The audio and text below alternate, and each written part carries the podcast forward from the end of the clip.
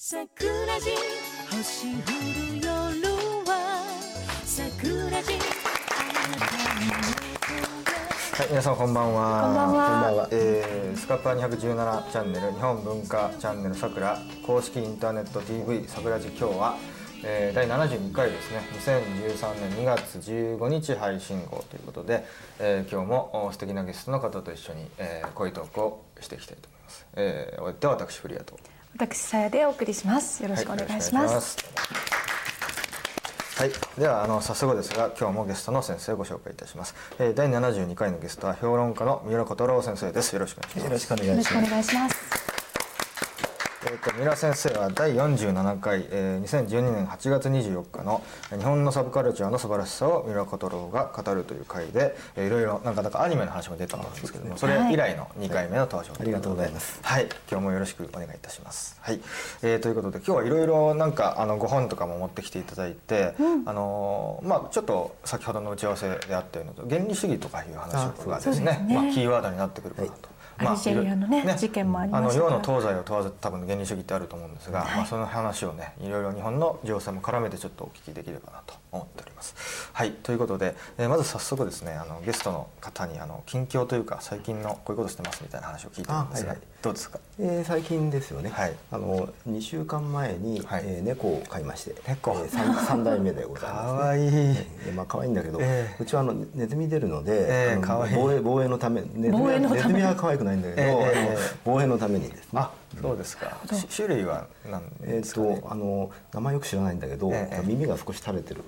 なんとかマンチカンスコティッシュあそうそうヒールそれそれそれフィールとあかスコティッシュフィールド、あ可愛いですね。ちょっとね、先ほどあの写真見させていただいたんですけど、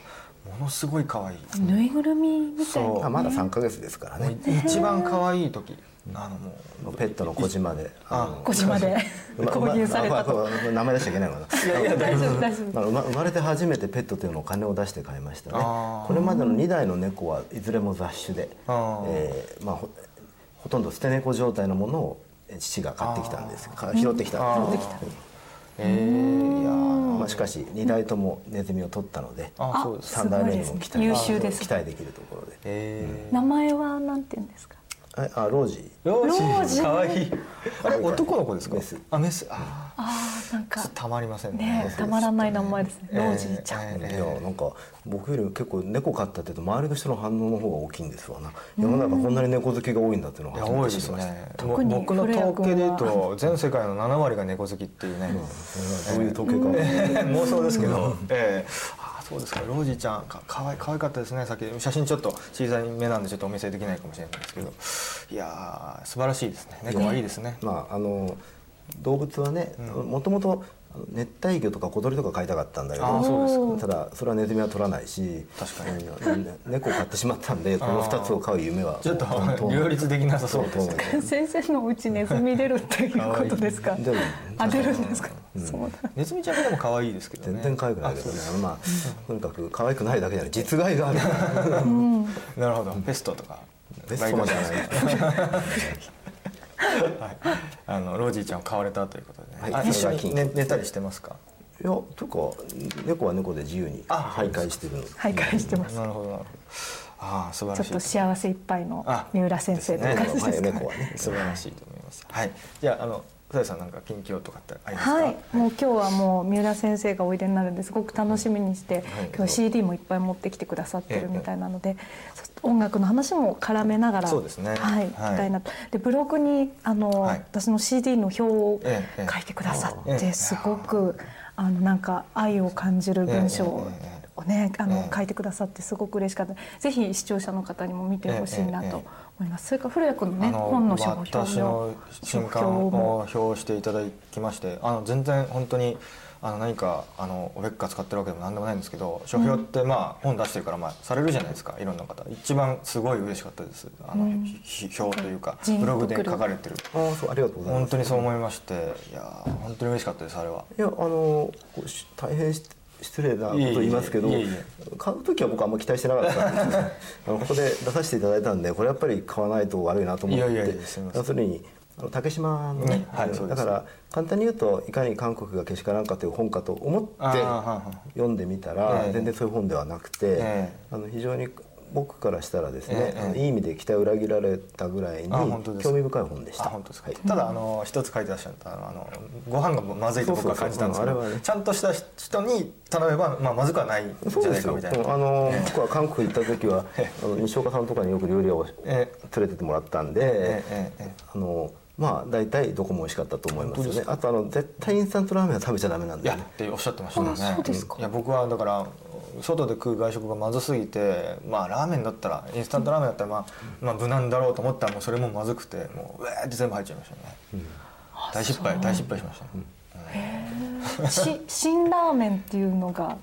まああれはでも必要なんじゃないですかね。必要だし、それはあんまり辛いもんは食べない方がいいと思いますけどね、う。ん。あとあのその本の中でまあ古谷さん、この番組見てる人は古谷さんの本も読んでるかもしれないけど、まあ人もいると思います。はいうん。でもあのその中でええ。基本的に韓国というよりね、ええ。あの今の日本批判のええ。本としてとてもよくできていると思いますので、えーこう割と最後は敵に塩を送るじゃないですけど、ええ。あのこう領土意識とか、あと政治に対する考え方は、ええ。韓国というのは逆説的な意味でもしかしたら、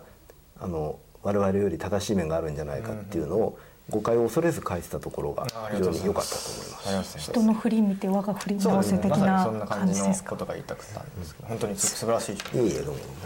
すみません、はい。じゃあ今日も。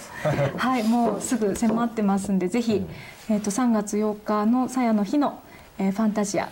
発売記念コンサートです。えっ、とこういう感じでこうチェロあチェロじゃない あのコントラバスの斉藤潤さんピアニストの塩入さん。そして、えーパーカッションであの今回歌も参加してくださる舘さんという方で笛とかいろんなあの装飾音で楽しませてくれるんですけども、で今日あ今回一番のメインはノブさんというこの「漂白の旅路」という歌があって三浦先生も書いてくださったんですけどその中でこう羽織袴でねあの吹かれてるのが映ってると思うんですけど、あのディジリートゥーというオーストラリアの先住民の楽器をええブオーっとすんごい低音重低音でえあのなんか本当に女性だったら子宮に響くというような感じに感男じの性だったらどこに響くんですか？ね 男性？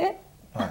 いや別に何も変な意味じゃないですよ。えお腹に響くんですかね。あのもう本当に五臓六腑に染み渡るみたいな感じの音なんですね。で日本古来の楽器とそれから祝詞をフィーチャーして今回はちょっと幻想的な和の世界を描きたいなと思ってます。ええええ。本当にすんごいおすすめなのでぜひ来てほしいと思います。はい。えっと3月4日金曜日、はい。時間は7時半から始まります。六本木スイートベーシル。前回の放送でも言いましたけどスイートベージュって本当におしゃれな箱というかね。そうですね。素晴らしいですよねあそこねそ天井が高くて。そうそう。六本木にあんななんていうかライブハウスっていうかあるんだと思って初めて行った時思いましたけどね、ぜひこう上から降ってくる音であ楽しんでいただきたいなとあ思います。はい、ぜぜひぜひという感じですね、あじゃあ私の方は少しあの最近ですね最近っていうかずっと昔からなんですけどあの僕あの団地にを巡るのが好きなんですよ。ほ団地。いわゆるいいわゆる、まあ、今はそういう。そうそう今 UR になってますけど昔の公団旧公団の団地を、えー回るのが好きででなんでかっていうとその早めに回っとかないともうなくなっちゃうっていうか、うん。今 UR になってからちょうど十何年経って10年ぐらいですかね。で昔は旧公団って言いましたけど、今 UR って、まあ、すごくなんかこう近代的なちょっと横文字になっちゃってるんですごいね今 UR になってからそのリノベーションをボンボンボンしてるんですよ。だから公団住宅っていうのは大体高度成長の時に建ちましたんでもう要するに耐用年数的にもうやばいんで、はい。どんどんどんどんぶっ壊して結構新しい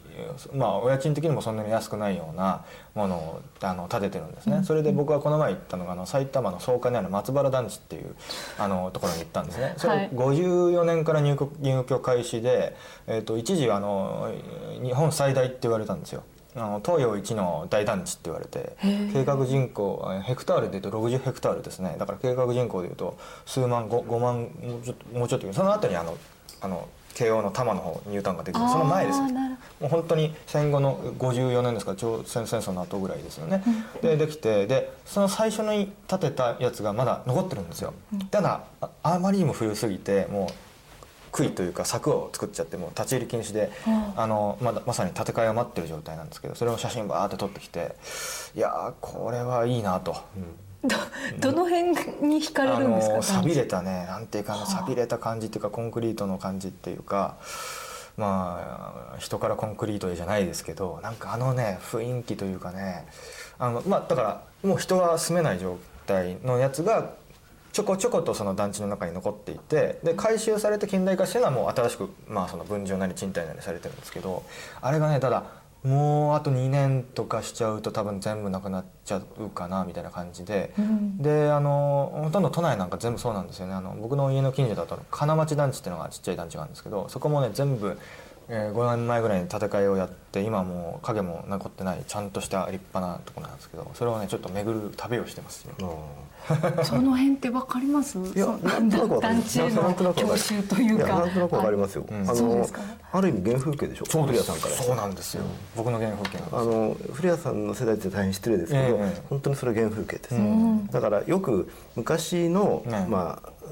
えー何丁目の夕日だったかな、まあ、ちょっと あのあああいうのは懐かしいとか言うけど、あれはあの時代の人がそうであってその後の時代が急に冷たくなったとか、個性がなくなったんじゃなくて、原風景っていうのはどの人にとっても一番大切なもんですそうなんですよね。だから三丁目の夕日が原風景とか例えばなんか田んぼの青がいいなとか言って、僕北海道だから田んぼがほとんどないんですよね、であるのはそのなんか公営住宅みたいなのバーってあってそれが懐かしいんですよすごく。すごくね好きでただまああのそれがねどんどん今リノベーションしちゃってまあそれはいいいいことなんですけどどんどんリノベーションしてなくなっていっちゃうんでやっぱり2015年ぐらいまでちょっと一度全部回ってないといけないなと思ってて。本当なんですよ。全部ね綺麗なところに建て替えられちゃって。うん。全部整理されちゃってるから。都内でもねなんか取り残されたその青山とかもねだからもう入ってないでしょ？ょあの人が。えいや入ってます。入ってます。出ないんだってやっぱありでもそういうね建て替え闘争ってねやるんですよ。うん旧住民が。だからその裁判が決着するとバーンってやっちゃうんで。それだって10年も続かないと思うんで。まあここ23年5年ぐらいの間にね最低でも首都圏は全部行こうかと思ってますね。そうですか。ちょっとその話とずれちゃうかもしれないけど、まあ、古谷さんの専門ですけどね、ええ。あの宮崎駿さんが、ええ。あの隣のトトロについて、えよくいいこといいこと僕はなるほどと思ったことを言ってて、ええ。あれは緑が貧しさの象徴でしかなかった自分の少年時代への回答ですっていう、なるほど。つまり畑があって、ええ。人情が熱くて、え。それってあのある意味物語ですよ、うんそうですね。実際にはそんなことないんですよね。確かに確かに。であの三丁目の夕日にしても、ええ今あれ見て懐かしいとか言ってあなんかいいなとか言ってる20代の人が、ええ多分あの時代に行ったらす住めないです。でしょあの家には。だって虫ばっかりで とんでもないですね。であのヒーターもクーラーも多分ないですよ、あの時は。無理ですもんで多分住めないです。だからそういう点で言ったらあの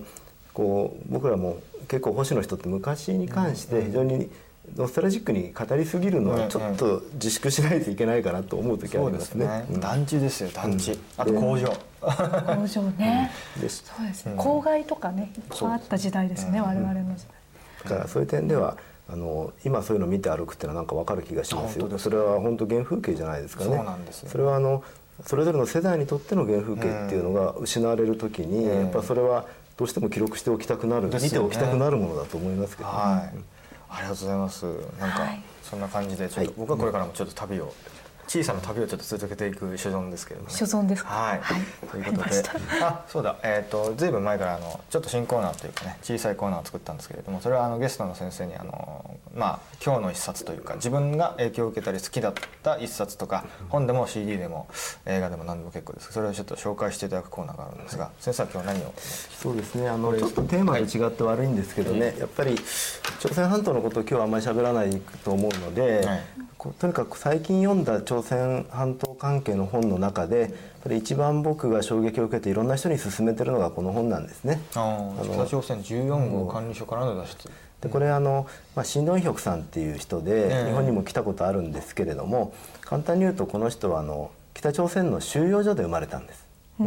収容所の囚人のええ男性の囚人と女性の囚人の間に生まれたんえです、えで収容所で結婚とか子供が生まれるっていうのはそれまではありえないと思われてたんだけれども、実はこの収容所の全部ではないんでしょうけどね一部ではものすごい残酷なシステムがあって、一番よく働いただ囚人、労働をよくやった囚人の、まあそのあと男性と女性、え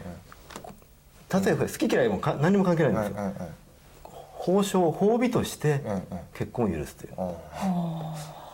でそれもずっと住めるわけじゃないんですよ、ええ1年のうち決まった日数だけなんですけどね、それで生まれた子供で。はで、まあ、この収容所を脱出するんですけれども、えでこの収容所の中でもひどい拷問を彼受けてるんですが、ええでお母さんは公開処刑になってるんですよ、収容所でえ褒美を受けたのにそのいやあの脱走を計画して。あでその脱走を計画して、あの処刑になったってことを韓国に行ってから、ええ彼はそれを証言したんですけれども、ええその後このこれはアメリカ人のジャーナリストのインタビューで、ええ何年か後にこの出した本で、ええこれまで自分はあの嘘をついてましたと、うん。このことに関して嘘じゃないんだけどね、うん。隠してたことがありましたと、うん。母親を密告したのがこの本人なんですよ。子供なんで。ああそうなんですでその理由は何かって言ったら、自分は母親に対して愛情ってものは感じたことなかったって。うん。愛って言葉も知らなかったって。うん。でなんで母親に愛情を感じなかったかって言ったら、もうものすごく残酷な話ですけど、ええ。ものすごくこう食料が少ないんですよね、はい囚人で、でだか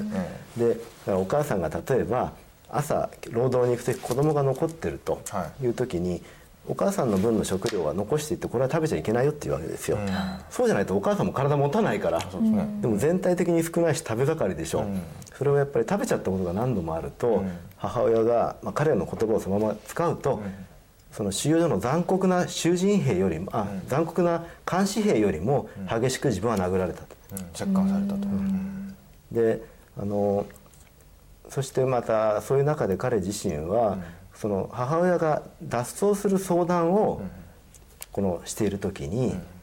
隠していた白いご飯を食べてたのを見たわけですよ。で自分には食べさせないで、まあ、脱走とかのそこまで決意してるわけだから少しでも体力をつけたかったんだと思うんですけれどもだからそのことをいわゆる兵隊に密告したの監視兵に密告したのは自分なんだと。うん。その代わり自分が密告するから少しでも自分の配給を増やしてくれと。このことは言えなかった韓国に来ても黙ってたんだけれどもでしかも最初は嘘をつくってことは悪いことだと思ってなかったの。あこれはあの北朝鮮というこれ全体主義の一つの典型なんですけど前にも言ったかもしれないけど言葉っていうのがえ事実や真実や自分の感情を伝える道具じゃないんですよ。言葉っていうのは全部プロパガンダの道具だから宣伝のためのものだから。うん。でも韓国に来て何年もしてえこの人たちは自分に本当のことを言ってほしいんだとうん。いうのがやっと分かってそのことを打ち明けますと言って書き直したの書き直したしゃべり証言したものをまとめ直したのがこの本なんですけど、ん。北朝鮮についてのいろんな本がありますけど、まあ、これほどあの体制の残酷さを教えてくれた本は僕には少ないですね、そしてね北朝鮮から逃げてきた脱北者の人、まあええ今日桜地なんでいつもよりちょっとフリーにしゃべるけど、ははっきり言うと嘘多いんですよ。あそうですか。うん。うん。嘘というか嘘じゃないんだな。私に気に入られた僕が喜ぶような話をしようっていうふうに無意識に考えちゃああもう染みついちゃってるんですね。うだからそれは金日成万歳と同じ構図なんですよ、だから韓国や日本に来て喋ってる人たちの全部ではないんですけどね、あの僕はいくつも嘘を体験してます。それはあれですか？あの例えばそんなんでもないけどもっと実は植えていたみたいなことを言うってそれも誇張もありますしまるっきりでっち上げもある。あうん中にはあんまり正直すぎて困る人もいるんですけどね。うん。偽造パスポート作ってくださいとか作れねえよって。あそれなんかなんか普通に依頼ですよね。いやい。やいやお願いまあまあ新,、ね、新大久保に行ったら作れるかもとか言うわけにいかないじゃないですかこっちは、まあまあそれはともかくこの話すると長くなるんで嘘とかとんでもない話結構聞くんですよ、ねうん。でも自分で自分の嘘自分の隠し事をうん。ここまで率直に認めた人に初めて会っあそうですか。た、うん、読んで初めて知りました。それはなんでその本人がその考えを変えたんでしょうかね。いろんなことがあるでしょうけど、ん。僕はこれインタビューした人がアメリカの記者なんですよね、で彼韓国からアメリカ行ってるんですよ、ええ。あそうですか。ん。やっぱりねちょっと言いにくいですけどね、ええ。韓国にずっといたら言えなかったかもしれないしやっぱり全く第三者のあのアメリカ人だから本音が言えたということがあったのかもしれないし、まあ彼自身がやっぱり自分の中での回復力人間としての回復力だと思います、うん。この最後のところで彼が言ってるのは、はい北から逃げてきてもう何年にも経つけれども、ええ私はまだ人間になってません。お人間らしい感情、人を愛するとか、いろんなものを楽しむとか、そういうのが自分はえ持てない。えなるほど、でかつかつまたこの人はですねあの今度はまた逆に寝る時もねええ一、人で寝るより10人ぐらいドロドロっといた方がいいんですよ。収容制度の生活ってそうだから。なるほど。でそれって逆に言うと孤独に耐えられないわけですよね。また逆に言えば誰も本音は喋れないんだから、ぜ絶対の孤独なのかもしれないし、そういう中で生まれて育った人が23年でそういう普通の感覚を身につける方が逆におかしいですよね。あの拉致被害者の方もちょっとそういうのあったってなんか家族の方がね、うん。まあ、これはここでやっぱね、うん。軽々しく言えないですけどあのええ私はだからよく拉致被害者の方々にしても、日本に来てもっと喋ってほしいとか、ええ。もっと活動したらという意見もありますけど、ええ。まあ少なくともね、うん。僕もしてほしいと思うけれども、ええ。あの他の被害者の家族の人が言うのはいいと思うんですよ、ただ僕が安全圏からそれは言えないね。あーどういう体験したかは考えると、そうですね、うん、だからあのそういう意味でも、うん。北朝鮮の問題のあの深刻さ仮に明日あのこのあの国が倒れても、それがハッピーエンドじゃないですね。そうですね、うん。でこういう人たちがいわゆる普通の国で普通で生きていけるようになるまでにものすごく時間がかかるだろうええと思います。それぐらいあの共産主義全体主義っていうのが、この世界において与えた傷っていうのは、おそらくすごく深くて、ロシアも本当の意味では回復してないのかもしれないし、あの北朝鮮が回復するのはこれから相当また時間がかかる。そうですね、うん。まあ、そう考えると日本の左翼の人たちがなかなか改心しないのもわからんではないということもある。んですまあ、まあそれはそれとしてあの、えーまあ、つまりそれだけ人間の精神っていうのを自由という名のもとに解放という名のもとに逆に徹底して束縛してしまったということを知るためにも、えあのこの本は読んでほしいと思います、うん。あのナチスの収容所のことはみんなある程度知ってるじゃないですか。ね、ええ。あスターリンのことも勉強してる人は知ってると。思う、ええ。でもまだ続いてるものに対してええ。あんまり知られてないっていうのはうん。ちょっといかがなものかと思うのでぜひ読んでいただきたいと思って紹介させていただきました、はい、ありがとうござい。ます。ありがとうございます。えっもう一度タイトル読ませていただいていいですか？北朝鮮14号管理所からの脱出ですね。白水社。白水社ですねはい。ブレインハーデンっていう方そうですね。これはジャーナリストの方が聞いてまとめたということで。すあなるほどブレインハーはい。はい、じゃああのそういうような感じでちょっとなかなか重い話も、あーコーナーに取りやいいお話を話をえありがとうございました。いただきましたけれども、今日はあのちょっと原理主義というキーワードでいろいろあの振り返ってみようということなんですけども、最近あの非常にこう痛ましい事件がね、アフリカというか北アフリカの方でありまして、まあアルジェリアの、まあ人質がそうですね。の方がね10人ほど日記の方がね亡くなったというのは、もうね痛ましい事件だったまあそういうのであのちょっとそういうアルジェリアうんというまあキーワードも含めてちょっとあの原理主義のお話っていうのをちょっとそう聞きたいんですが。ですね。あの、はい。こうまずこれは読みやすいという意味でですね、ええええ。まあ、この本はぜひお勧めしたいという本があるんですよ。ねえはい。これは「原理主義の終焉化」という本で、うん。これは山川出版社というですね、うん。まあ多分あまり保守系からは評判の悪いところでしょうけれども、えええっとあのまあ、えーところから出た本で、ええこれが私の知る限りではですね、え。一番あの簡単に読みやすいです。あそうですか。この著者はですね、ええあの他にも非常に立派な本を書いていまして、ええそちらの方が本格的ですけれども、ええアルジェリアの問題を簡単に知るためには、ええこの本がいいんじゃないかなと思いました。あの私全然専門じゃないんですけれども、えなんであのちょっとこのことを今日喋りたいなと思ったのかっていうと、ええ。テレビでですね、はい。私がちらちらっと見た範囲ですけれども、ええ。ちょっと誤解を与えかねないものがあるような気がしたんですよ。あの一つにはですね、あの国が非常に貧しいからこういう問題が起きるんだという意味のことがよく言われますよね。そうですね、うん。はい。それともう一つはですね結局ああいうことは非常に過激なことではあるけれども、かつてのヨーロッパの植民地体制に問題があるんだとか、うん。あるいはこうそれなりに民衆はああいうものを支持してるんだとか、ええ。そういった解説が時々されるような気がするんです。はで私はねこれイスラム教徒の名誉のためにも言っておきたいんですけれども、えそれそういう人もいるでしょうよ、だけどそれはごく一部です。そうですね。ん。で貧しさから起きるというふうに言ってしまうと、ん。じゃあね、豊かな国ではカルトは起きないのかとうん日本でオウム真理教事件があったのついこの前じゃないですか、そうはい。はい。あの時まだ今より豊かだったですよ、本当ですよ、GDP 的にはね、うん。一番バブルの数字だけでもちろん言えませんけど、ええあのオウム真理教が活動し始めた80年代後半、サリンを起こした95年、え。日本が貧しい国だったわけないですよね。そうですね。うん。であのそういう中でですね貧しさから何かが起きるというふうにあんまり言ってしまうとですね、うん。それこそもう唯物論どころかもうただもの論ですよね。僕はああいう議論は、まあ、感情的にあんまり好きじゃないということがまずあります。でこのアルジェリアの場合ですね、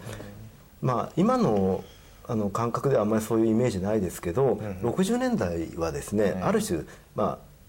毛沢東の中国とかああいうイメージのですね、ええ。アルジェリアというのはある種第三世界のええ。民族解放のある種のヒーローの一つだったんですよ。あのアルジェリアの戦いって映画がいいありましたよね。はい。あのこうあの映画とかもね、ええ。今リバイバルししたらいいんじゃないかと思うんだけど、まあそれはともかくそのアルジェリアというのはそういうところで、ええ。ただ結局あれはですね、え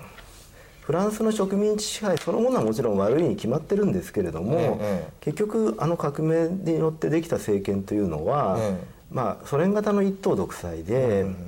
でどんどん腐敗していったんですよね。で1988年にえものすごい民主の暴動が起きてるんです。で一回アルジェリアは非常にそこでピンチになって、ところがもともと社会主義的な政府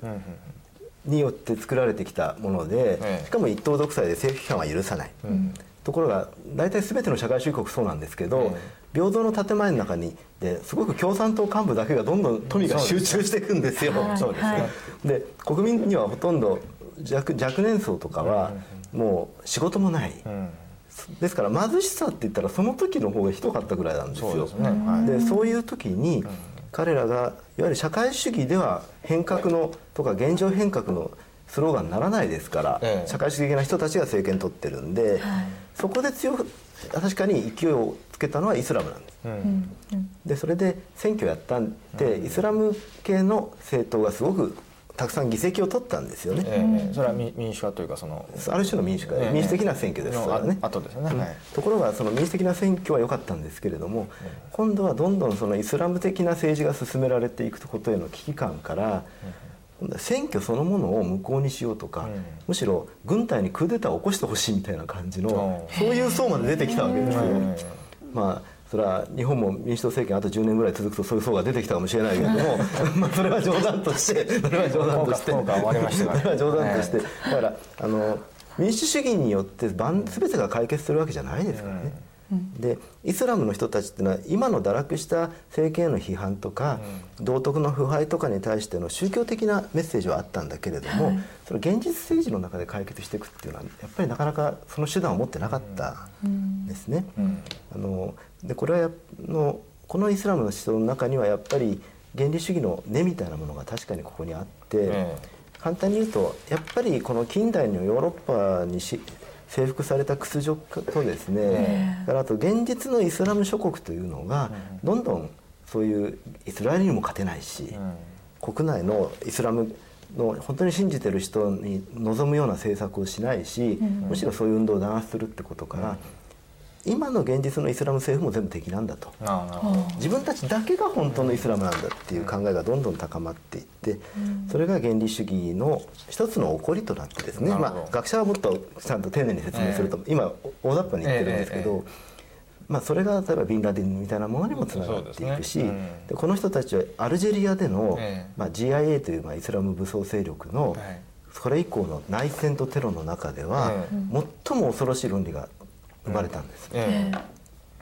その人たちは自分要するに政府が敵だと、ええ。そこまではいいんですよ、ええ。こうイスラムの教えをね、うんちゃんと守らないで、クーデターによってできた政府は敵だと、ええ。そこまではいいんです、はい。ところがいいというか一つの思想ですよね、ええ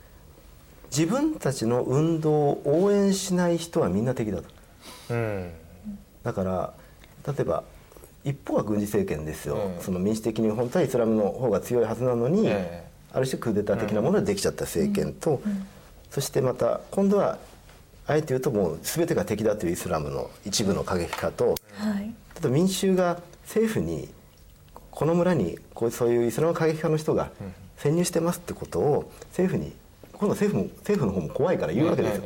すると今度はそのゲリラの人たちが、ええこの村は全員がイスラムの敵だっていうんで、あ村中を虐殺しちゃうとか。うんそういう事件が起きたんですああなるほど、うん。あの19世紀にドストエフスキーが言ったのは、ええ。神様っていう人間が超越的な価値を失うと、ええ。どんなことでも許される世界ができてしまうっていう意味のことを言って近代の非常に残酷さを告発したんですけれども、えこれは自分たちの信じている神がいれば自分たちの行為は全て許されるっていう、最も恐ろしい原理主義的なものがアルジェリアである時期生じたんですよね。でこの人たちの考えはもう貧しさとかそういうの関係ないんですよ。うん。最終的には関係なくなっちゃうんです。うん。そしてまたこの運動というのはアルジェリアをすごく疲弊させて、そのこのテロリズムに一応アルジェリア政府は打ち勝ったことによって、今回のもちろん人が亡くなったことをお前は何とも思わないのかと言われたら、え一言もないけれども、ええ私はやっぱりここでテロリズムに屈することは歴史を逆戻りさせることだって意識は、アルジェリア政府には多少あったんじゃないかと思う。うん。でもちろんあの、あの手段が全部いいと言ってるんじゃないんですよ。つまりこうでしかもこれはアルジェリアの民衆によって拒否された思想なんです。うん。なるほど、でそれで結局彼らを、ね、民主の側は支持しなかったんですから、そういうイスラムの昔にただ戻ればいいという。えええでそして今起きているアラブの春についても賛否両論あるでしょう、あるでしょうけれどもこういうイスラム主義の、イスラムの最も過激な、まあ、イスラムテロリズムと言っていいような、そういう原理主義的なものを乗り越えたところから、えやっぱりイスラム教の正しい精神は別として、えイスラム教の細かいいろんなあの規律みたいなものをそのまま政治のところにスライドはできないんだとええいうことはやっとやっとというかですね、うん。それをアラブの人たち中東の人たちも気づきつつあるわけですよ。これはまああの最も早い時期にこれに成功したのはやっぱトルコなんですよね。ああなるほどそうイスラムの信仰と近代とえ矛盾もちろんトルコにいっぱい問題あるけれども、あのその辺を解決したのはやっぱトルコの革命なんで。映画「アラビアのロレンス」の時のトルコがいかに近代的だったか。ああ飛行機でも。そう飛行機で爆 爆撃してるのにど土人どもは爆弾で追っかけていくというですね、3次元攻撃と2次元攻撃が同じ時代にやっていたと、でやっぱりそれは日本の明治維新えと同じだけの僕は先駆的なもんだと。そうですね。アジアの東と西でえやっぱり2つのあのアジア的価値と近代との融合というのを図るあことにえまあ、たくさんの問題はあるけれども、ええ。比較的成功した国が2つあったということはとても大事なことで、あの明治維新とトルコのね、ええ。比較研究なんて学者の人にはやってほしいんですけどね。あなないですか？僕あんまり勉強してないんだけどああのこうそれこそ、だからイスラムがああいうテロにつながるとか、それはあまりにもあのええ短絡的な見方で、えどんな宗教だって危険になればそうなるんであってそしてまたただそうややなりやすいところが一神教にはあるかもしれないけれども、だからといって全てがそうなるわけじゃないですからね。だからこれはあの原理主義っていうのは、一つに簡単に言うと歴史というのを無視して100年200年がパッと戻れるって考えなんですよ。でこれっていうのは現実を具体的に改革していくことじゃなくて、そんなもんどうせ戻れるわけないんだから、え自分の絶対正義というものが実現しない限り、この世界は滅びてもいいっていうあそういう概念にあっという間に行き着くんですね。なんか今先生おっしゃってたなんか何年も飛び越えて元に戻れるっていうなんか今のなんか保守の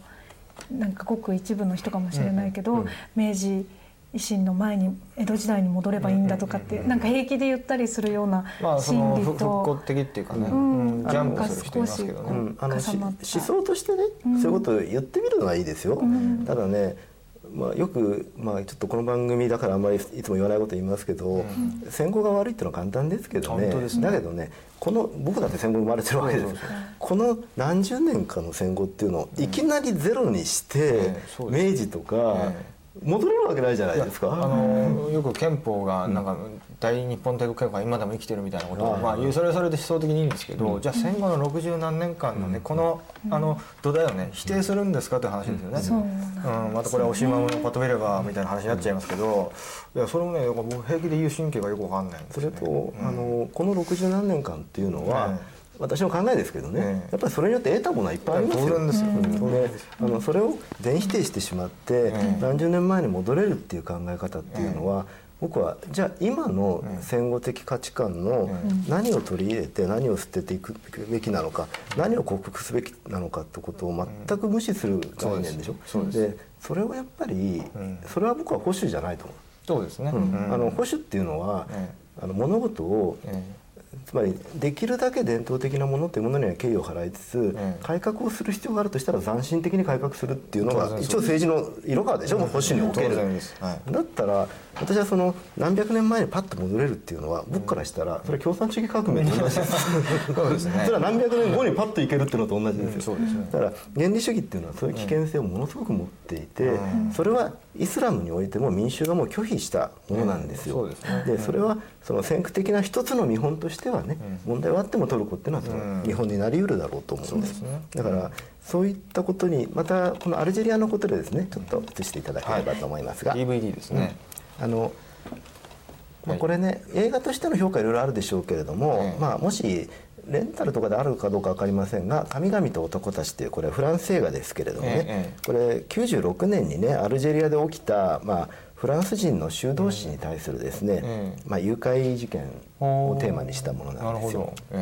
でまあ、この映画自体はねフランスの側から書かれていて、えあのそれやや一面的だという批判ももちろんあるでしょうけれども、え非常にこれドキュメントとしてはね興味深い話です、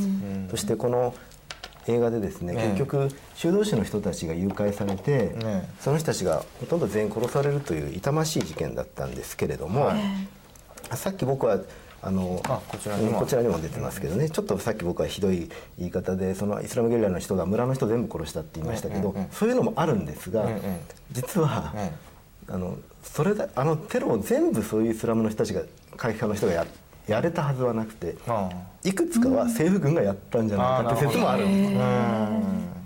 なるほどね。まあよくありありがちですよね、でこの,、それね。あの実はこの中で結局この修道士の人たちはみんな殺されてうん。首が切られるんですよ、あところがそれに対してもまあ実はこのこれもこの本で私学んだことなんですけれども、アルジェリア軍ヘリコプターのうん。通信記録の中に「しまった」と。うん。修道士を殺してしまったっていうのがなああってまあ、ある説によると、ええ実際に自分たちが殺してしまった修道士の首をアルジェリアの兵隊が切って、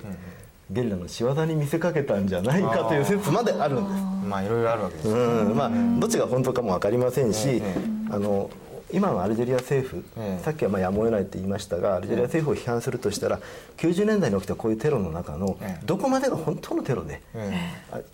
他はもしかしたら政府軍やあるいは民間のまあそれこそアルジェリアの中のそイスラム過激派を憎むまた過激派もいたわけなんですよね、そういう人たちが逆テロをやったものも多分いっぱいある、そういったものに対して調査をアルジェリア政府はほとんど今していない、えうん多分これはするとですね相当政府とかその周りで痛いものが出てくるんでしょうね。なるほだからそういう、まあ、あのこうアルジェリア政府弁護するんでも批判するんでもないんですけど、ええそういう中で起きた事件なんですね。だからまあそれでだからなんであの人たちがああいう基地を狙ったか、ええまた日本人であれなんで技術者って中立なはずじゃないですか。そうですね、でまあ、もちろんそれは彼らの中の堕落した人間が人質で金取りたいのもあったでしょ。う、だけど言ってしまえば彼らの中のある思想的な部分を取ればねおそらくあれは全部近代の象徴でうん。うん。反イスラムで、それは許せないものなんだと、うん。そしてまたそうい西側だと。そういうものに加担するのはね、でこのいわゆる反米主義とか反西洋主義っていうのは、あの確かにねかなりの利はあるんですよ、ええ。あるんですけど、ええ。それをただ原理主義的に政治の場に出すと危険なことしか起きないええ。と僕は思いますんで、そこは非常にこれから日本の保守もね賢くなる必要があるんじゃないかなという気はしてますね。うん。そうですね、まあなんかこうイスラム圏イコールこう特産品テロリストみたいなことをね、ちょっとそういう向きで語る向きがあるので、うん。おっしゃる通りですね。ね、もちろんあの私はイスラムの専門家でも何でもないんですけど、ちょっとちょっとねテレビに出てる人たちの話の中で、貧しさとかね、ええイスラム教はこういう性格を持ってるんだとか、それはやっぱりね世界にこれだけ信者がいる宗教に対してちょっと無礼な言い方だと思うし、あのそれはたそんなこと言ったらキリスト教の名において殺された人の方が多いじゃないかとか言い始めたらキリがないんでね。でもそれそんなこと言ったらもっと言えば民主主義とか共産主義の名前のために死んだ人たくさんいますからね。民主主義も共産主義もテロの思想だとか言って、まあ、共産主義テロの思想かもしれないけど、まあそそそうなっちゃうじゃないですか。あんまりそういう点でのね議論は、えー避けた方がいいん。じゃないかと思います。なるほどね。ちょっとあの話をずらして申し訳ないんですが、その原理主義というのでなぜ原理主義というのが生まれるかというとこれ、簡単に言うと近代じゃないと生まれない思想なんですよ。原理主義っていうのはね。ど。うん。要するにそれまでの伝統的な価値観みたいなものが持たなくなってきて、要するに近代化っていうのはさっきおっしゃったように、ええ。まあ、産業がか変わることであり、ええある種伝統的なものを否定しないと近代っていうのは成立しませんから、あのまあ、簡単に言えば近代化っていうのはものすごく俗っぽく言ったら、ええまあ、資本主義化ですよ。うんそうですね、あとそれから個人が伝統からある程度切り離されることですよね。でそのことに耐えられない人やそのことへの疎外感からえ生まれてくるものとしてやっぱ一つ原理主義的なものがあって、私はその一つの例はちょっとよく私がねなぜイスラムが原理主義と決めつけないでほしいというかというと、え私の考えでは最初のえ原理主義革命っていうのがあったとしたら、え僕の考えではナチスですよ。えうんなるほど、うん。であのドイツでですね、ええ。あの今日ちょっと持ってきましたけれども、今年はあの、えーワーグナーというリハルト・ワーグナーという作曲家がいて、ええ。それの、えー生誕あの200、ええ。ー200周年なんですよね。はい。は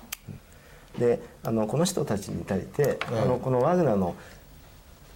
について書かれたのがこの本で、ええこれ清水武さんという、まあ、これはどっちか左派系の人なんですけど、ええこれはちょっと非常にいい本で、あのワグナーの芸術がいかにナチスに利用されたかということと、またナチスっていうのはどういうものだったのかについて、えー語っている本です。うんまあ、これをテーマにちょっと後半はナチスのことからあまた音楽の話などもしていきたいと思っています。なるほど。まあナチスとそのワーグナーですね。非常にこう、えーなんかえあの密接だというかいろいろ相関があったというような感じなんですけれども、まあちょっとその話ちょうど折り返しなんで、はい、はい。あのまずねナチズムっていうのは、もうそれはもうユダヤ人に対するねあのあの虐殺の問題とかそれはもう、今更言うまでもないんですけど、あの少なくともあれは民衆の支持を得て出来上がった革命なんですよ。ええであのヒトラーとかゲンペルスとか私は個々人はね、ええ実はそんなに深深く勉強すべき人でも何でもないと思ってますけど、ええ。ナチスってのは簡単に言うとあの当時のですね、ええ。ありとあらゆる社会に対するええ。不満分子の人たちの、まあ、雑多な集まりですよ。えでこの人たちが、ええ。まあ、作り上げたのがナチスで、それはやっぱり第一次世界大戦で、それまでのヨーロッパのですね、え。伝統というものが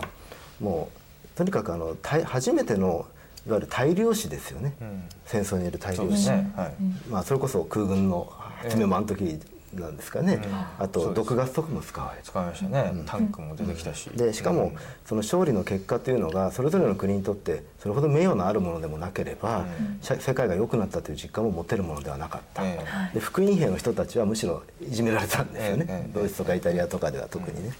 でつまり簡単に言うとそれまでのヨーロッパの価値とされていた進歩とか、あるいは民主主義とか、あるいは愛国心でもいいですよ、ええあるいは人権でもいいですね、そういったものにいかに根拠がなくいかにこれは脆いもので、人間というのはこんなに簡単に滅ぼし合ってしまうものなんだというのを、ええ。本当に実感としていたのはやっぱりの第一次世界大戦、えええこれやっぱヨーロッパの最初のものすごい挫折なんですよね。でその後起きてきたそういう伝統社会のあの崩壊の中で起きてきたナチスの人たちというのは、ええ。少なくともその初期においてはね、あのやはりこの伝統社会とかそれまでのいわゆる社会の限界みたいなもの、ええ。これに対しての革命勢力だったことは事実なんで。す。うん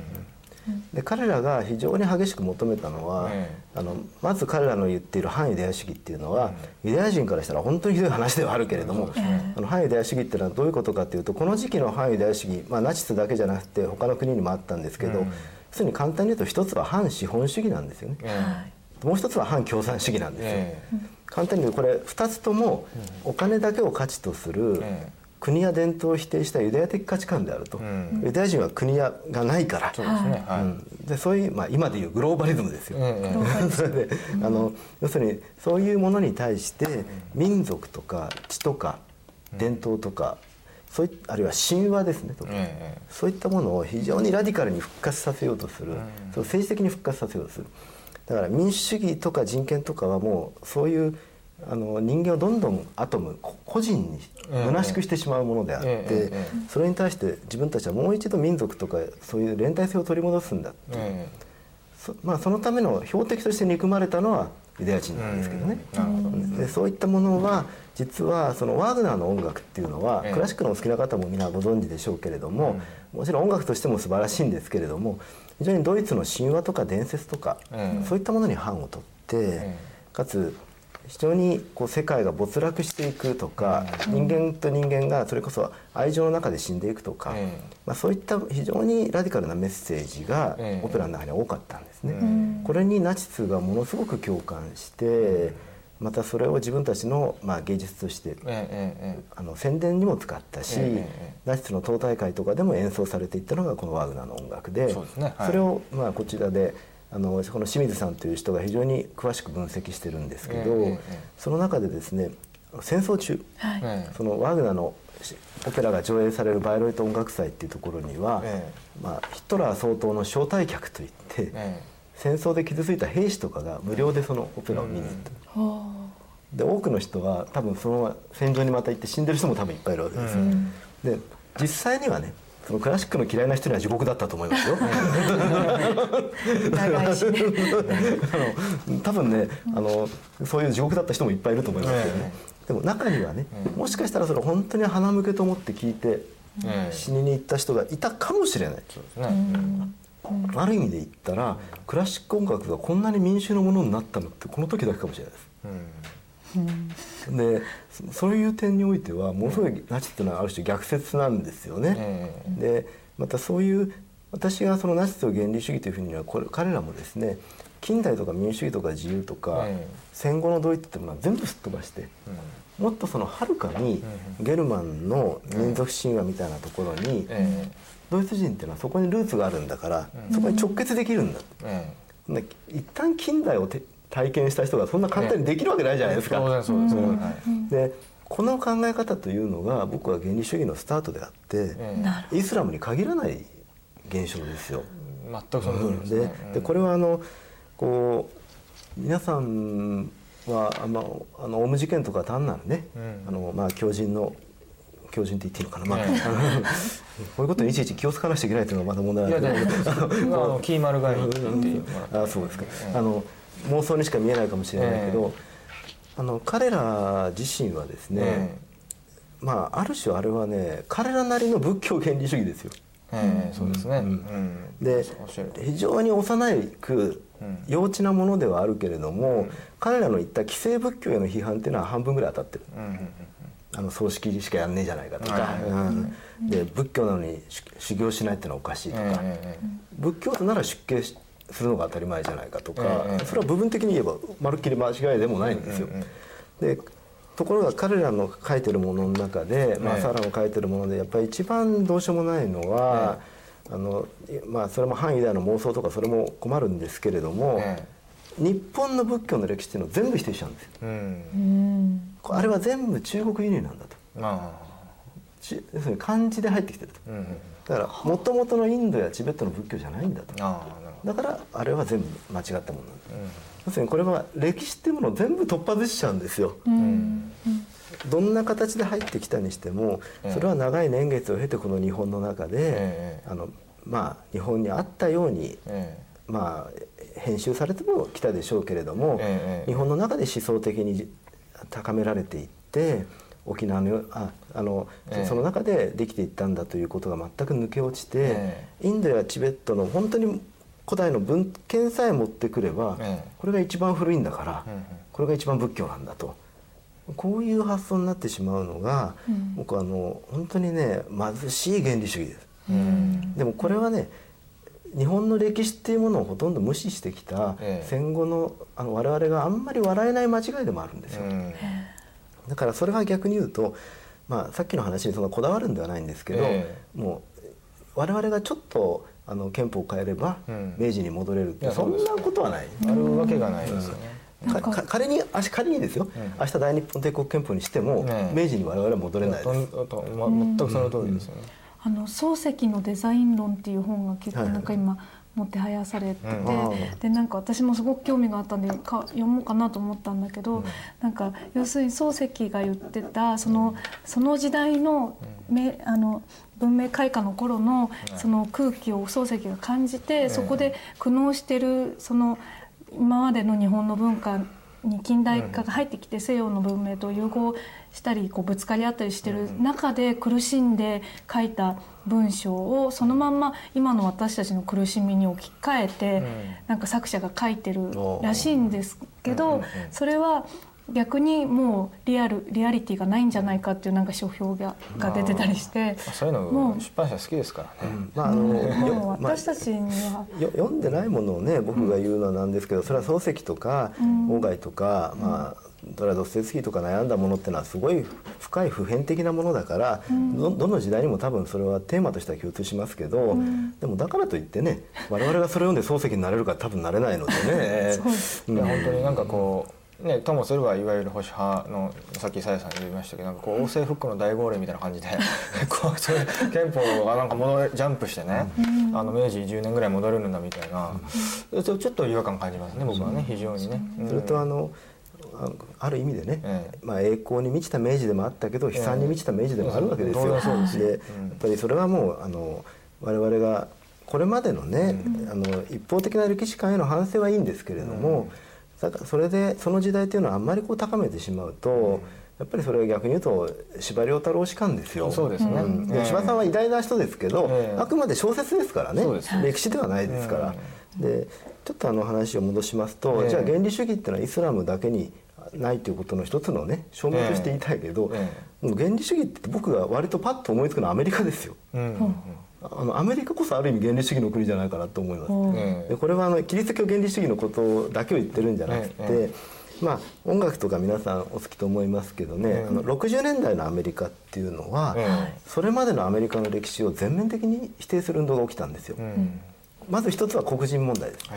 えつまりこれまでの白人の作ってきたものっていうのは全部奴隷制と差別の上えにうん。できてるんじゃないかと。まあ公民権運動ですね、うん。うん。でそれに対してのもう全面的な否定ですよね、アメリカ的価値観への否定、アメリカのキリスト教道徳とかあれは全部偽善じゃないかと、あるいはこう白人のマッチョイズムとか、もうあれただのね単にそんな野蛮なものだと、でもっとインディアンとか黒人とか世界のマイノリティの価値観を考えよう。ベトナム反戦運動が一番盛り上がったのはアメリカですからね。そうですね、うん。であのでそれに対してもちろんアメリカの保守は保守であるんですけれども、えでその時にいろんな音楽とか、それこそ皆さんの黒人音楽ももちろんですけど徹底的に自由解放革命、ええあとまあ性の解放ね、こういったことをものすごく声高に主張して、あとドラッグによる精神の拡張。あこれを徹底的に主張したのが、えアメリカの60年代ロックでしょ。これ素晴らしいものもいっぱい出しましたけど、えあのやっぱりねこれっていうのはある種こう伝統とかそういったものの上に乗らない形でものをどんどん自由にしていくと、自由って言ってもひたすら荒野の中に一人立ってるようなもんで、ええ 意外とん。それほどすごいものは生み出せなくなってくるんですよ。ほらだからジミー・ヘンドリックスとかジム・モリソンとか、ええみんな割と若死にししちゃってるでしょ、ね。もどもちろんドラッグなんだけれども、あのやっぱりね自分の中の表現とか、インスピレーションとかドラッグでどんどん内面を解放していくといっても、えドラッグがまあ僕はやったことないから分かりませんけど、ええあの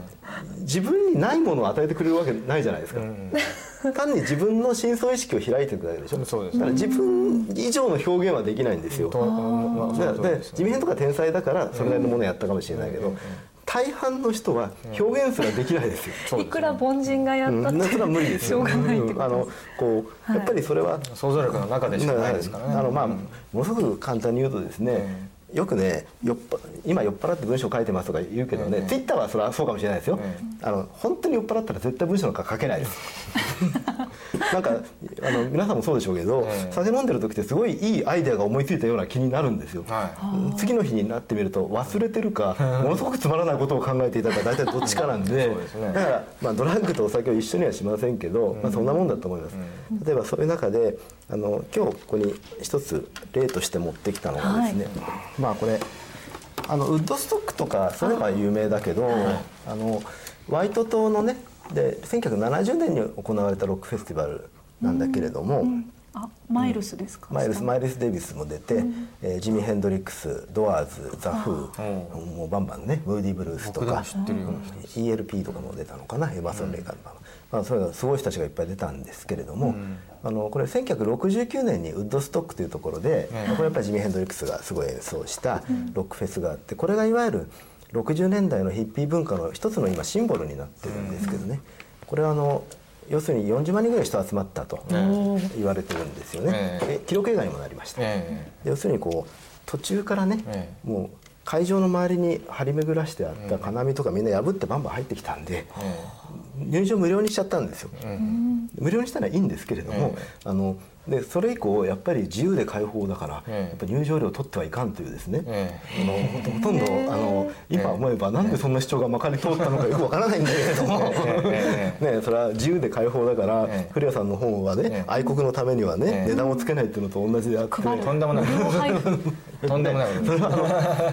それはもうはっきり言って、え演奏してる人やスタッフからしたらそれこそ搾取じゃないですか。ね。ありえないんですよね。ところがこのフェスティバルではええ。1970年に起きた時はこのお客さんたちがこうなんで入場料を取るんだと。また混乱を避けるためにええ。警察とか警備員とかそういうのを雇ったんです、ええ。だからそれはもう返せと、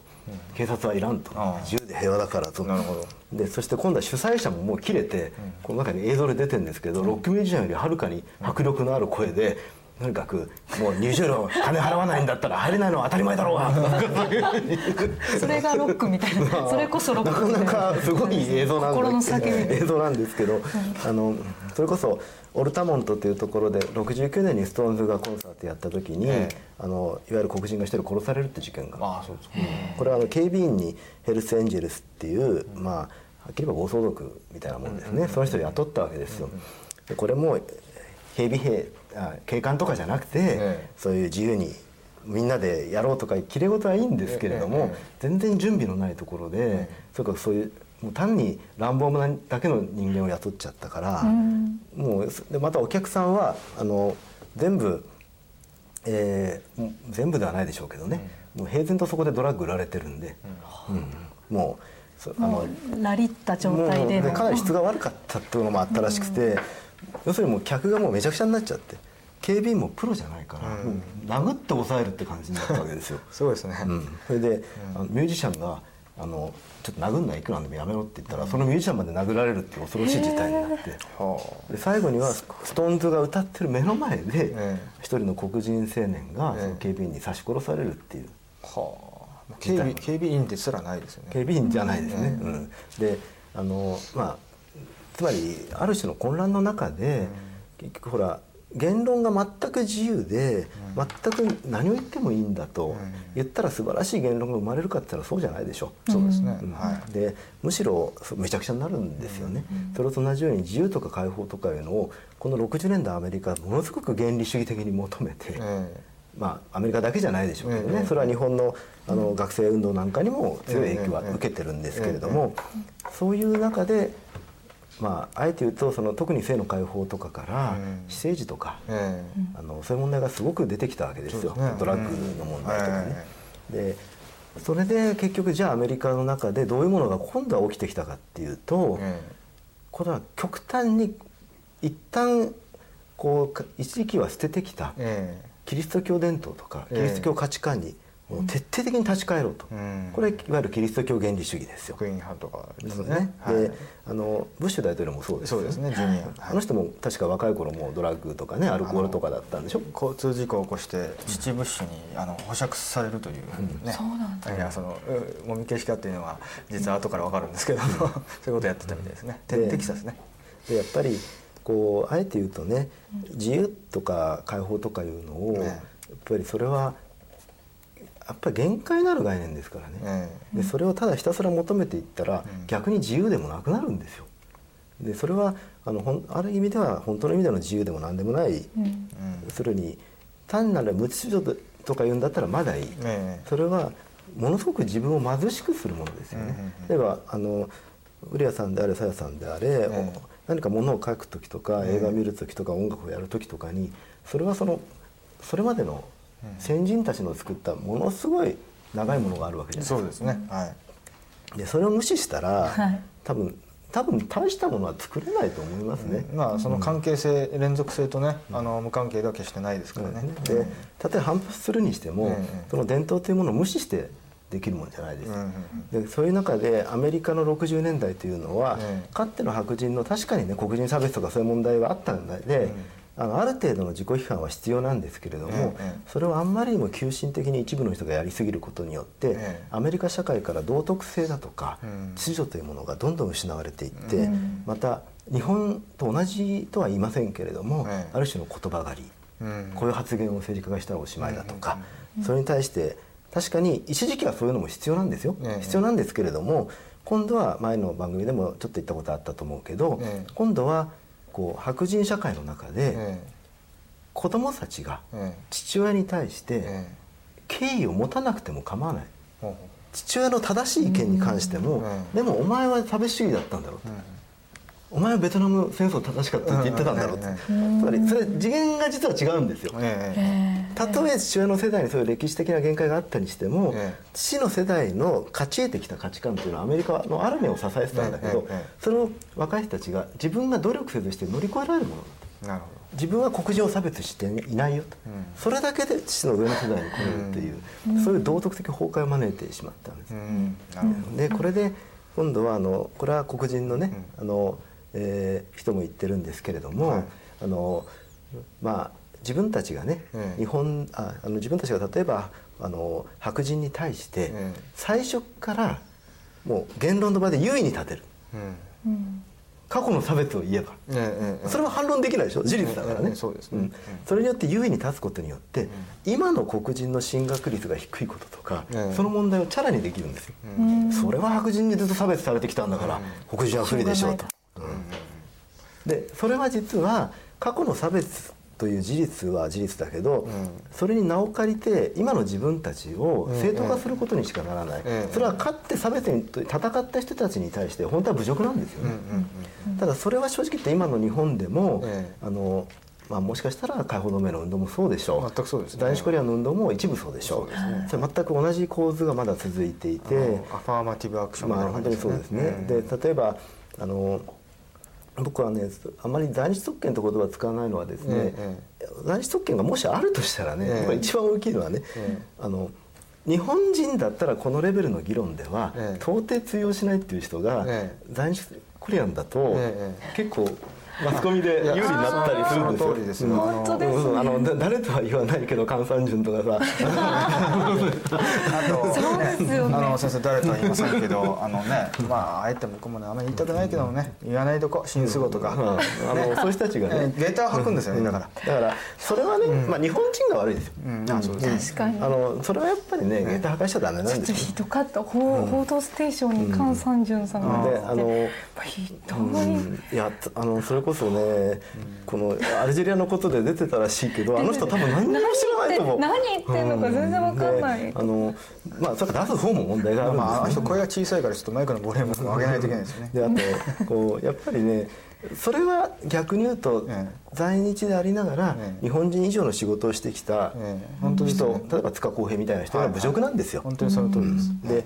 そういう人もいますからね。堂々といますから。であのそういう人たちに対する侮辱なんです。でそれは僕はもし在日特権という言葉を使うとしたら、ええ僕はむしろ知識人だと思いますね。であのそれこそ、まあ、そういった構図というのは多分アメリカでもある時期起きて、え。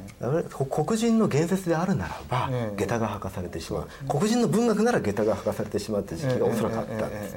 でこれはやっぱりええ。自由解放反差別原理主義なんですよ。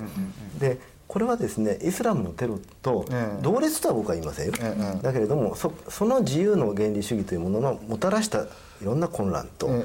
今度はまた逆にええキリスト教原理主義のええやはりある種の不気味さね、うん。まあ、キリスト教原理主義だってそれは全部に否定するわけでは僕はないですけれども、ええやっぱりあの感覚というのはやっぱりちょっと私としてはですね、例えばああいう人たちが非常に北朝鮮問題とか拉致問題でええ。日本に対して応援してくれるんですよ、だけど僕はそこの時にあのやっぱりその立場の違いっていうのは考えておかないと、ちょっとまずいかなと思う時があります。そしてあので例えばもう一つ言うとそういう時代の中に、ええアメリカでもですね、ええこの同じロックの中で、ええこうそういう60年代のそういういわゆる、まあ、当時はサイケデリックサウンドとかそういう言葉を使ったんですけど、そういうものに対して非常に批判的で、えあのアメリカのですね古いブルースやカントリーのは伝統をですねロックに非常に融合していった人たちがいてその中で私がまあ一番好きなのはこのザ・バンドというバンドなんですよね。であこれはボブ・ディランがそうですねバックにあボブ・ディランのバックをねやってたことがザ・バンドというバンドなんですけど、実はこのこれセカンドアルバムなんです。あ。でだ題名はもうシンプルにバンド名でザ・バンドとなってるんですけど、本当はこの一つの原題のあのなろ考えていたのがアメリカっていう題だったんです。ものそのもののね、ええこの、まあ、いい曲いっぱい入ってますけど、ええこの中で「オールド・ディキシー・ダウン」という曲があって、ええ。古いディキシーの南部の町っていうね、これは南北戦争をテーマにした歌、この中で彼らが歌ってるのは、自分たちは北部にあ南北戦争で負けた南部の側からえ歌っている歌で、えうん。自分たちは負けた側だから、ええ自分たちの名誉はもう戻らないと。うん。で北軍があの進軍していくのをええ非常に複雑な思いで見守り、また自分の殺す北軍に殺されていった兄を思って、その軍隊が歩いていくのを行進するのを見,、ているというそういう歌なんですけれども、まあ、僕はこれで聞いてですね南北戦争っていうのがええ。単純に奴隷反奴隷じゃなくって、ええ。アメリカにとってのやっぱり非常に深い分断のものなんだなというねことをあの感じました。でこれを作った彼らがですね、ええ。バンドのほとんどこの人たちのほとんどは、えあのカナダ人なんですよ。一人はアメリカ人。ええ。一人は一人は南部の人でね、え。でまたその、まあ、実質的なリーダーだったロビー・ロバートソンという方なんですけど、うん。この人はインディアンの血が少し入ってるのかな、うん。僕もあまり詳しくは知らないんですけど、まあこの人たちがこういうアメリカというのをえ少し外の地点から、アメリカ人がなかなか歌いにくいものをうん。この時期に歌ってる。うん外の地点からええ。アメリカの伝統っていうのは本当にええ。もう一回見つめるものがいっぱいあるよと、ええ。アメリカの伝統音楽の中でええ。自分たちは素晴らしいロックが作れるんだよとえいうことをある種提起したのがこの、まあ、ザ・バンドというのが一つの例ですね。うん。でこの時期実はいくつかのアメリカのミュージシャンがカントリーに結構回帰したんですけれども、えそれは結構この人たちの影響もあって、結局ねあの自由に自分の精神を解放するといっても、え。それはあのさっきも言いましたように何らかの伝統というものに根ざしていなければ、ええ。解放したところでね 貧しい自分に戻っていくだけなんですよ。そすね。うん。それに対して音楽という形でアメリカの伝統をもう一回蘇らせたのがこのバンドだと思っていて、私はこの人たちの曲は非常に好きでしたそして、ん。ちょっとねあの話がまた飛ぶんですけど。ね、逆に言うとねこれカナダ人だからできたところあると思うんですよ、うん。当時のアメリカ人だったら逆にできなかったのかもしれない。当事者だとう。ん。さっきのちょっと韓国の話にもつながるかもしれない。うん。ですから、私はねあのさっきちょっと在日の人たちのことを悪く言いましたけどね、えあの在日コリアンとか、ええあるいは沖縄の人とか、ええあるいは童話の人でもいいです、え僕が期待したいのは、ええあの人たちの目から見た日本っていうのが、ええ差別反対じゃなくて、ええ僕らがう見失ってるような豊かな日本っていうのもしかしたらえ見つけられるかもしれないんですよ。それはものすごく、まあしまあ、終焉としようとか中止とかそんなきれい事じゃなくて、え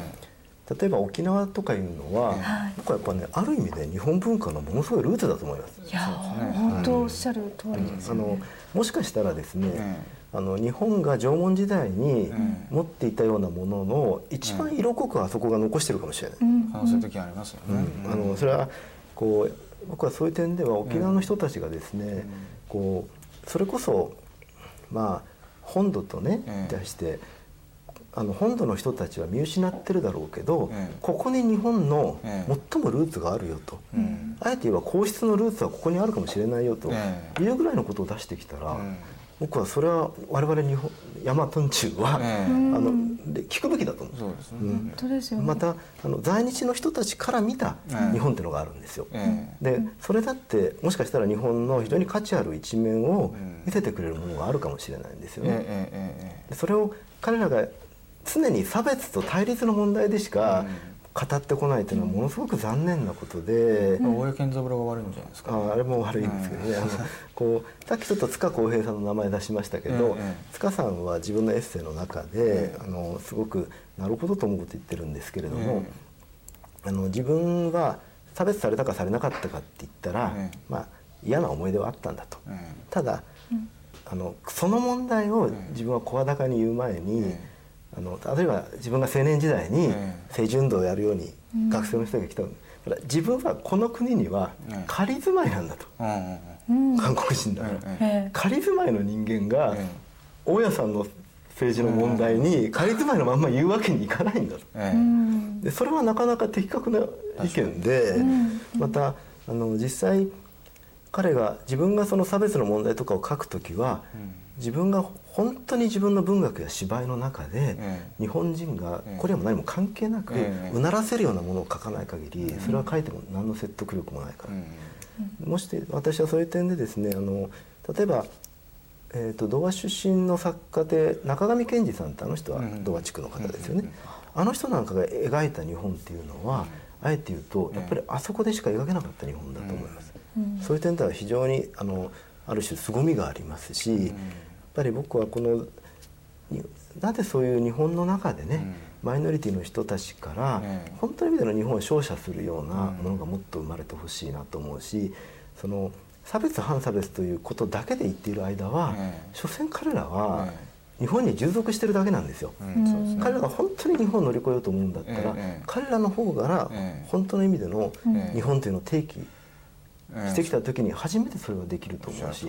僕は日本国民に生まれたわけですよ。だから自然に日本国民なんですねえ。在日の人たちあれはもしかしたら沖縄もそうだけど、日本国民にある意味主体的になっていくんだと思うんですよ、その人たちこそもしかしたら国家というものを見出すことができるのかもしれないし、そういう発言がもっと出てきたら、僕は差別なんてものは消し飛ぶと思う。もしあるとしたら消し飛ぶと思う。であの今例えばこう童話地区の人たちにしても在日コリアンにしてもそういう言説が、まあ、黙々と生活している人たちは語らず語っているんだろうけれども、えあまりにも乏しいことがやっぱり今の日本でなかなかそういうあの差別反差別はいけない幻想みたいな、ええ。こういう問題を語る時は差別でしゃしゃべんなくちゃいけないみたいな、ええその貧しさを呼んでるなという気がしますね。そうですね、もう非常にもう強く感銘を受けますですね、あのどうしてもね沖縄もちろんもちろん在日とか童話もそうなんですけどこう非常に政治的なね武器でしかそのカテゴライズというかそのクラスターでね語られて沖縄から日本を見てみるって言ったら必ず基地がどうたらとかそっちの方方に行きますから、そうですね。それはねちょっとそういう見方じゃない日本論もあっていいんじゃないかな。とね。本当に文化的にすごい素晴らしい国で、なんか、ええああ国国じゃないんです。ね、まあごめんなさい。かつてあので昨年12月に沖縄に行った時にやっぱりその地域の人たちで集まってるところに参加してそれであの歌を歌ったんです、うん。そしたらあの中にいたおまおじさんというかおじいさんに近いような方が、じゃあ自分の国の歌を自分が歌うよとか言って、でなんか首里出身の方だったんで、うんうん。その民謡を歌ってくれて、ええなんかそうそうするとどんどんあじゃあ俺もこの自分の地域のええ歌を歌うとかってどんどんこう歌合戦みたいになったんだけど、うん。なんかそういう時にあすごいこうなんて文化の厚みがすごくある国、ええ場所なんだっていうこともええ認識したし、あもう大和んちがそうやって自分とこの歌を歌うんだったら俺たちもこう歌うよみたいなそういうところでのこう交流をした時に初めてなんかこう差別とか全部乗り越えた先のなんかあるなっていうのをそうですね、あ感じました。のオスプレイ反対デモっていうのがこの前ありましたね日比谷で、僕も取材で行ったんですけどその時に、まあ、パレードやってた人はあの沖縄を返せって言うんですよね、うん。口々に言うんですけど逆にねあの沖縄が日本を作ったんだって言ってくれれば、それぞれでなんか新しい視点なんです沖けど。縄が日本を守ったんだって言そうそうそう。ってもらったそっちだったらなんかええと思うんですけど、必ず定型詞として沖縄をね返せとか言うでしょ、それはちょっとねなんか沖縄を返せっていうのはね、ええあのまあ、その言葉のねニュアンスは分からなくはないけど、ええあのそれは敗北主義ですよ、えあの沖縄というのはどんなことがあろうともええ奪われないという自信があればね、返せという言葉は必要ないんですよ。当然でそれは決して日本に屈することでもないし、え日本を豊かにするためにええ沖縄があるんだというね豊か経済的じゃないですよ、そのさっき言った音楽なんていうのはまさに共同体と音楽が結びついてるわけじゃないですか、それは本土にないものですよ、それはあのある意味では、えあの民謡とか音楽というかいうものがこれだけ土着のものを残してるってことは、沖縄は一つの誇りにしていいんじゃないか本と当にそうですね、最後にですねあの、はい。ちょっと最初に原理主義の話を今日随分したんで、はい。それから乗り越える一つのね、ええ。あのれ実例としてこれあのベートーベンの交響曲の CD なんですけど、ええ。これを指揮してる人はですねあのダニエル・バレンボイムっていうユダヤ系の指揮者なんです、えでこの方はですねあの戦争中にお父さんお母さんがナチスの迫害を逃れてええアメリカに亡命した南米かな亡命したんですけどでこの方がですねあの、まあ、イスラエルを政治的に支持していながら、うん。えーこういうユダヤの人の音楽家あとパレスチナ人アラブ人の音楽家半々ずつで若い音楽家でオーケストラを作ってええ。これゲーテに正統詩集西の東の詩集っていうのがあってええ。これはゲーテがあのイスラム教の影響を強く受けてコーランとかの詩句を使いながら作ったゲーテのちょっと得意な詩集なんですけどゲーテはそういうイスラムへの関心もあったんですよね。それのそれの正統詩集から名を使った正統詩オーケストラというそういうオーケストラにして、はい。そしてあのベートーベンの交響曲を演奏したんですけれども、ええこのバレンボイムという人はですねイスラエルではええ。ワーグナーは演奏できなかったんです。うん。あのヒトラーのさ今日言った話ナチスと本当に結びついてたから、だからレコード聴くのは自由だけど、ええ公開の場でワーグナー演奏できなかった、ええ。初めてこの人がエルサレムでワーグナーを公開の場で演奏して、それで最初にえんあの式台からマイクで、えあの聞きたくない人はもう出てってくれていいと、ええで自分たちはここでやるからって言って、何人かの人は出てったんです、えそれでも演奏してで彼があの言ったのはですねあのワグナーも反ユダヤ主義の面が随分あったし、ええナチスを自分許すわけじゃないけど、ドイツはそういう間違いがあったにしても、ええドイツの芸術っていうのはワグナーも含めて、えもう本当に素晴らしいものであって、そのことに対してあのドイツ人は卑下したり自分たちを軽んずる必要は全くない。えそしてまたこの実際にそのドイツでこの楽団が演奏したと練習した時も、パレスチナの音楽家もユダヤの音楽家もみんなでアウシュビッツとかそういう跡を見に行って、そして、そこで誰かを責めるんじゃなくて、こういうものを乗り越えていくことが人間にはできるんだと。いうことでこういう、まあ、音楽会をしたんですね、まあ、そのバレンボイムという人のいろんな人間性とかでいろいろ問題もある人らしいんだけど、でこの行動自体は素晴らしいと思うし、最後にバイオンボイムの言葉で、ええ音楽っていうのはそれだけの力はあるけど同時に音楽というのは全てのものをあの眠らせてしまって全ての現実から目をつぶらせてしまうそういう力も同時にあるっていうことを言っていて僕はそういう原理主義的なものを乗り越えるためにはですねえあの私は一つのねええあのテーマとして文学だったりアニメーションだったり映画だったり音楽だったり、えまあ、そういうものがね、ええ。のっていうのは絶対性を求めないじゃないですか。そうですね。はい。絶対性を求めはするけれども、絶対的に正しいものがあるなんていうそんな音楽や文学はないですよ。そうですね。そう いうアニメもないですよアニメの中でストーリーの必要上そうなることはあるよね。だからあのそういうものはありえないんですよね、そういった時に僕らはやっとあのそういう原理主義的なものへのね自分たちの狭いせあの世界観だけで全ての解決をするものから逃れるためにはそういったものがすごく必要だと思うし、逆に絶対しちゃいけないことは、漫画とか映画とかあの音楽とかをね、ええ。その人が政治的にこういう意見を持ってるからこの音楽はいいんだとか、悪いんだとか、これは最低なんですよ。あのそれを持ってしまったらその芸術そのものがこれは共産主義がやったことですよ、ええそうですレーニンを称える音楽だからいい音楽なんだっていう、大敗芸術ですね。だからそういうところに落ち込んでしまう。ね、あの古谷さんがなんか僕申し訳ない。僕読んでないんだけど、ええブログで書いておられたらしいんだけど、ええ。あの裸足の弦、ええ。あれをすごくそうですね、ええ。あの例えばあれをね、えあのあん中にね、ええ。こう出てくる政治的な言葉を取ってきてねそうそうそう。これはダメな漫画だととか言ったら、それ漫画読めないじゃないですか。本当にそうですよ本当ですねいやあれはよくね「あの裸足の弦で」まあ、中澤先生が、まあ、この番組で言おうと思って、まあ、なかなか言えなかったんですけど去年の暮れに亡くなりまして、そのまあ、その前からね「裸足の弦」っていうのはもうこう粉飾工事するべきだと、なぜかって言ったらその漫画的な表現がダメだとかじゃなくてこれにはもうえ政治的にねおかしい自虐が入ってるからっていうふうに言うんですね。でそれでそのなんか学校図書館から「裸足の弦を授業しよう運動」みたいなことをやる人いるんですけど、いやちょっと待ってくださいよとおっしゃるようにねその、えー、と漫画とかその作者にね、が政治的だからって言ってその漫画が全部悪だって言ったらね、ほとんど悪じゃないですかと。そそんなこと言ったらね、あのシェイクスピアの「ベニスの商人」とかね、ユダヤ人差別とかあの本屋本屋置けないじゃないですか。で、あのそれはあのあくまでね、その中に間違ったことが書いてあるかないかじゃなくて、漫画としていかにそれが優れているかで、あれは明らかに優れた作品本当にですか？ら。その通り。あの、ひえー、と漫画評論家の呉智久さんが「イメージクも話の弦」の中でこれは確かに稚拙な政治的な表現出てくるけども、それは政治がどうのとかじゃなくてまず漫画として感動するかどうか漫画としての質がどうかであるかどうかを評価するものであって、漫画をね政治で語る語られている「裸足の弦」は右からも左からも不幸だと言ってるんですけど、まあ全くその通りだと。思うんですそうねですね、うん。だってそういう作品って結局物事の一面を映す、そう記録なわけだから、ええ。後で振り返った時に、ええ。そういうものを抹殺しちゃってたら、その時どういう時代の空気があったのかもわからな本当に。それはだからナチスのややった大敗芸術だと同じじゃないですか、うん。それを保守派がやっちゃこれはいけない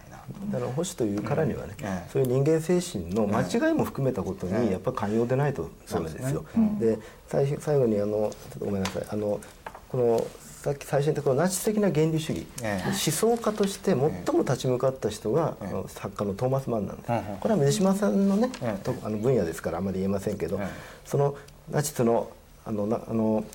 トーマス・マンの「魔の山」という小説の中に出てくる、ええナフタという人がいます、ええこれはテロリストなんです。テロリズムの信奉者なんですけど、この人がある種、えまあ、その原理主義ナチス思想にどっか相通じるような、ええ。非常に過激な世界のこのような汚れた世界は崩壊すべきであるという、えそういうこの感想というのが、ええ。このじいわゆる20世紀初頭に生まれていま、未だに僕らはその思想の誘惑からね、抜けきれていない、その抜けきるためにね、何が必要かということを、まあ、いろんな音楽とか文学とかの中にええ。これから探っていかないといけないかと思います。はいということでいやあの大変面白面白くも勉強になり,、なるなりつつも非常にこう感動するような話もいろいろ出ましたけれども、ちょっともう時間だったので、えー最後お二人で感想を言い合って皆さんにちょっと締めていただきたいんですがどうでしたかさやさん？音楽の話もね非常に出て本当に60年代感とか激しました。ね、えーうん、あのでも本当に原理主義って本当に人事じゃなくてええ。自分がいつ落ちるかわからないね。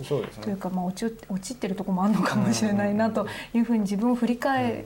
る意味でも本当にありがたいお話でなんかやっぱりこうついついこうニュースとか見てるとええなんか怖い顔でいるみたいで私。なんか怖い顔して「全く」とかってなんか怒ってるみたいなんだけどそれを人が見てあのそういう怖い顔してるのはええ絶対に良くないとかって言われたりすることもあってなんかそういうこう自分を振り返る自分にちょっと今おかしいよって言ってくれる人が常にこう周りにいてくれないといけないというかうんうん。そうね。こう振り返る鏡みたいのが欲しいなとすごく思いました。はい。はい。えー私もあの繰り返しますけど非常にこう感動ありつつ非常にあの興味深い90分間だったと思うんですけれどもあの、ね、原理主義っていう言葉は今日 4, 4文字キーワードだったんですけどもこれまあ最初はアルジェリアの話から始まっ